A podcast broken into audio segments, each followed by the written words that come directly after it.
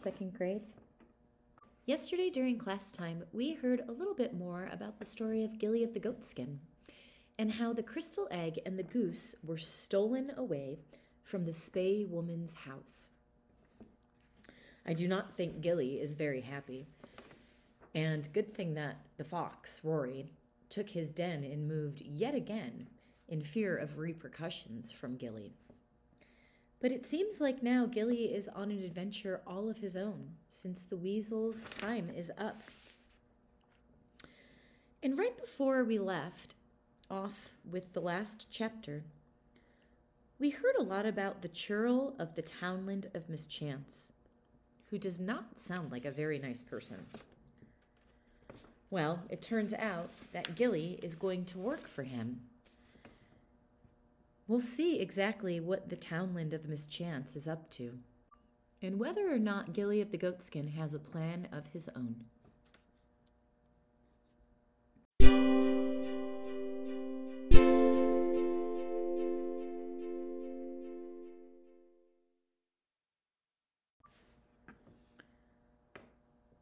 What did Gilly of the Goatskin do in the townland of mischance?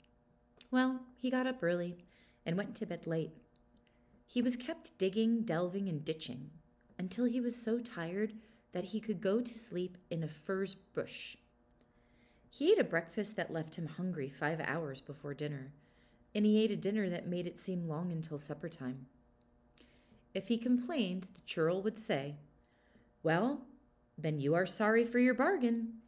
And Gilly would say, No, rather than lose the wages he had earned and a strip of his skin into the bargain. Well, one day the churl said to him, Go into the town for salt for my supper. Take the short way across the pasture field, and be sure not to let the grass grow under your feet. All right, master, said Gilly. Maybe you would bring me my coat out of the house so that I needn't make two journeys. So the churl went into the house for Gilly's coat. When he came back, he found Gilly standing in the nice grass of the pasture, lighting a wisp of hay. What are you doing that for? said the churl to him. To burn the grass on the pasture field, said Gilly. To burn the grass on my pasture field? You villain! The grass that is for my good racehorses feeding? What do you mean at all? Sure, you told me not to let the grass grow under my feet, said Gilly. Doesn't the world know that the grass is growing every minute? And how will I prevent it from growing under my feet if I don't burn it? With that, he stooped down and put the lit hay to the grass of the pasture field. Stop, stop, said the churl. I meant that you were going to go into town without loitering on the way and taking your sweet time. Well, it's a pity you didn't speak more clearly, said Gilly, for now the grass is afire. The churl had to stamp on the grass to put the fire out, and he burnt his shins, and that made him very angry. Oh, you fool, he said to Gilly. I'm sorry. Are you sorry for the bargain you made with me, master? No. I was going to say that I was sorry I hadn't made my meaning clear to you. Go now to the town and bring me back salt for my supper as quickly as you can. After that, the churl was very careful when he gave Gilly an order to speak to him very exactly. This became a great trouble to him, for the people in Townland of Mischance used to always say, Don't let the grass grow under your feet, when they meant make haste, and Don't be there until you're back, when they meant go quickly, and Come with horse's legs, when they meant come with great speed. He became tired of speaking to Gilly by the letter, so he made up his mind to give him an order that could not be carried out so that he might have a chance of sending him away without the wages he had earned. One Monday morning, he called Gilly to the door of the house and said to him, Take this here sheepskin to the market and bring me back the price of it and the skin. Very well, master, said Gilly.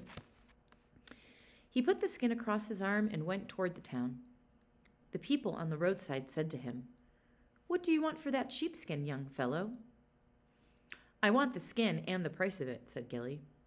the people just laughed at him and said, You're going to give yourself a long journey, young fellow. He went through the market asking for the skin and the price of it, and everyone joked about him. He went into the market house and came to a woman who was buying things that no one else would buy. What do you want, youth? she said. The price of this skin and the skin itself, said Gilly. She took the skin from him and plucked the wool out of it. She put the wool in her bag and put the skin back on the board. There's the skin, she said, and here's the price of it. She left three groats and a tester on top of the skin. The churl had just finished his supper when Gilly came into the house. Well, master, I've come back to you, said Gilly. Did you bring me the price of it and the skin itself? said the churl. Here's the skin, said Gilly, putting it on the table with the wool plucked right out of it. And here's the price of it. Three groats and a tester, he said, leaving the money on top of the skin. Well, after that, the churl of Townland of Mischance began to be afraid that Gilly of the Goatskin would be too wise for him and would get away at the end of the three months with his wages, a guinea, a groat, and a tester in his fist.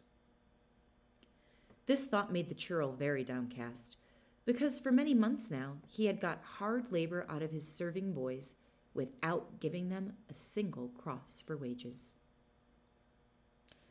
The day after Christmas, the churl said to Gilly, This is St. Stephen's Day. I'm going to such a man's barn to see the mummers perform a play. Foolish people give these idle fellows money for playing, but I won't do any such thing as that. I'll see something of what they're doing, drink a few glasses, and get away before they start collecting money from the people that are watching them. They call this collection their dues, no less. And what can I do for you, master? said Gilly. Run into the barn at midnight and shout out, Master, master, your mill is on fire. That will give me an excuse for running out. Do you understand now what I want you to do? I understand, master. The churl put on his coat and took his stick in his hand. Mind what I've said to you, he said. Don't be a minute later than midnight. Be sure to come in with a great rush. Come in with horse's legs. Do you understand me? Oh, I understand you, master, said Gilly. The mummers were dancing before they began the play when the churl came into the barn. That's a rich man, said one of them to another. We must see that he puts a good handful into our bag. The churl sat on the bench with the farmer who had a score of cows, with the blacksmith who shod the king's horses, and with the merchant who had been in foreign parts, and who wore big silver rings in each ear. Half the people who were there I could not tell you. But there were there Biddy Early, Tacker Jack Walsh, Aunt Jug, Lundy Foot, Matt the Thresher, Nora Creina, Conan Mallow, and Sean the Olden. Some said that the King of Ireland's son was there too.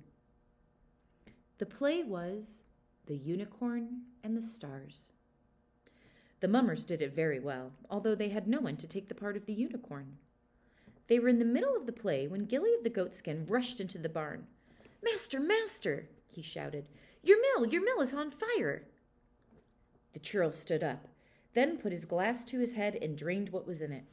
Make way for me, good people, he said. Let me out of this, good people. Some near the door began to talk of what Gilly held in his hands. What have you there, my servant? said the churl. Well, a pair of horse's legs, master. I could only carry two of them. The churl caught Gilly by the throat. A pair of horse's legs? Where did you get a pair of horse's legs? Well, off a horse, said Gilly. And whose horse did you get the legs from? Well, yours, master. You wouldn't have liked me to get horse legs from another person's horse, would you? And I thought your racehorse's legs would be the most suitable to cut. The murmurs and the people were gathered round them, and they saw the churl's face get black with vexation. The mummers and the people were gathered round them, and they saw the churl's face get worse and worse and worse. Oh, my misfortune that ever I have met you, said the churl. Are you sorry for your bargain, master? asked Gilly. Sorry? I'll be sorry every day and night of my life for it, said the churl. Well, you heard what the master said. Good people, said Gilly. Aye, sure, said the people. He says he's sorry for the bargain he made with you. Well, then, said Gilly, a deal is a deal. Have mercy on me, said the churl. You did not have mercy on the other two poor servant boys, said Gilly. I'll give you your wages in full. That is not enough. I'll give you double your wages to give to the other servant boys. And will you pay the mummer's dues for all the people here? No, no, no, no, no. I cannot do that. Then stretch out your neck until I mark the place where I shall begin to cut. Don't put the knife to me. I'll pay the dues for all, said the churl. You heard what he said, said Gilly to the people. He will pay me wages in full, give me double wages to hand to the servant boys he's injured, and pay the mummer's dues for everyone. We heard him say that, said the people. Now stand up. I hope that here all will go home with you and stand in your house until you have paid all the money that's claimed from you. We'll go home with him, said the mummers. We'll stand on his floor until he has paid all the money he has agreed to pay, said the others. And now I must tell you, said Gilly, that I never cut the legs of a living horse, neither his horse nor anyone's. This pair was taken off a poor dead horse by the skinners that were cutting it up. They all went to the churl's house, and there they stayed until he opened his stone chest and took out his money box and paid to the mummers the dues of all the people with sixpence over and paid Gilly his wages in full one guinea, one groat, and a tester, and handed him double wages to give to each of the servant boys he had injured. Gilly took the money and left the house of the churl of Townland of Mischance, and the people and the mummers went to the road with him and cheered him as he went on his way.